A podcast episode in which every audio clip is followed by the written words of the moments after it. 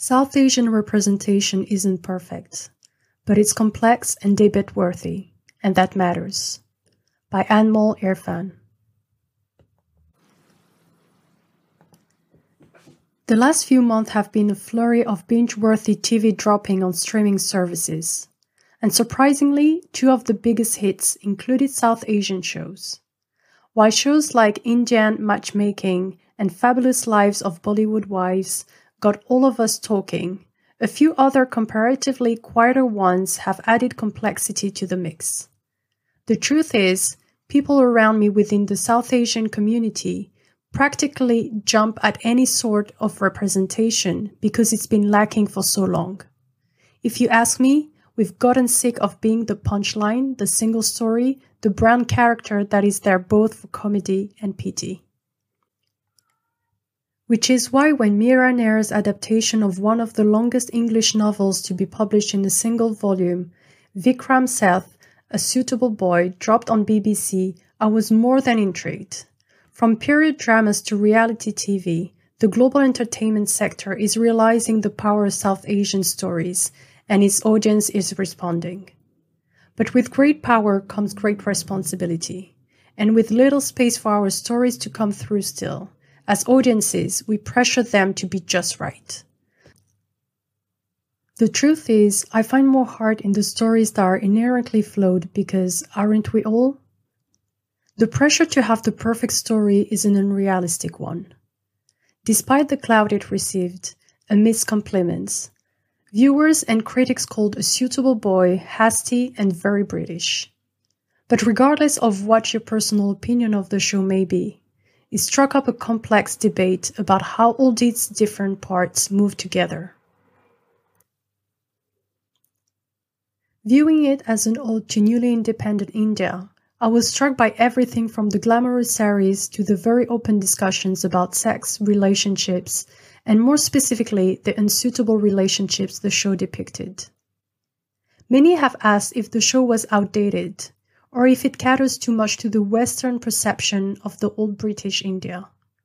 The accents, the caste system, and arranged marriages, the hidden hints of a same sex romance between Firoz and Maan that the show never teases out. Are those norms still relevant today? In the universe of Zoya Akhtar's Made in Heaven, which dropped on Amazon Prime in 2019, we see a modern version of the same issues being played out. Following Tara and Karan, two friends who run a wedding planning business, the show doesn't hold back from getting into all the dark corners of South Asian culture.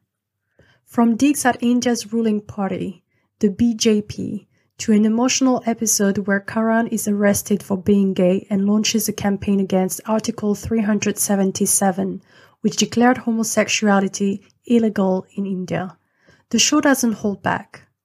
But amidst all the social commentary jumping out both from the shows, what strikes me the most is that none of the characters are perfect. Even the most critical approaches to these stories can't help but praise some aspect of it. And despite my own love for both shows, I'm aware of how they could improve. In choosing the boy her mother wanted, does a suitable boy's Lata perhaps glorify the good girl trope and shatter the fight led by thousands of women in South Asia who want to break the system of arranged marriages. By making us fall in love with Tara and then revealing how she leaked her own sex tape with her then boss, doesn't Made in Heaven merely gloss over the very serious moral issues of consent and honesty. The debate around recent South Asian representation is fierce, but I see that as a good thing.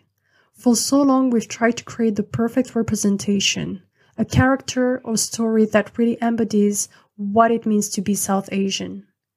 But in a region with such a confusing colonial past, a diversity in identities that is perhaps still not understood, and underlying issues of class and gender tying it all together, it's impossible to get that perfect story.